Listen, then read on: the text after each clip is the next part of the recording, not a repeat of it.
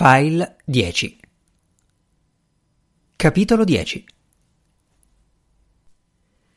Il sabato pomeriggio l'Augusto non va a Lecco perché Bazzi Birce ha tutta una serie di cose da fare. Parrucchiera, callista, manicure, qualche pelo di troppo qua e là, soprattutto nei buchi del naso.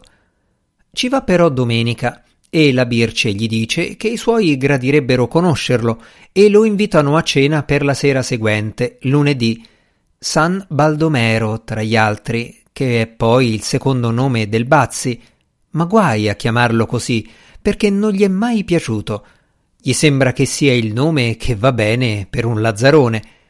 Il Prinivelli chiede consiglio su cosa portare. La Birce gli dice: Ma niente, non preoccuparti. Tuttavia, L'Augusto si preoccupa, ci pensa, decide.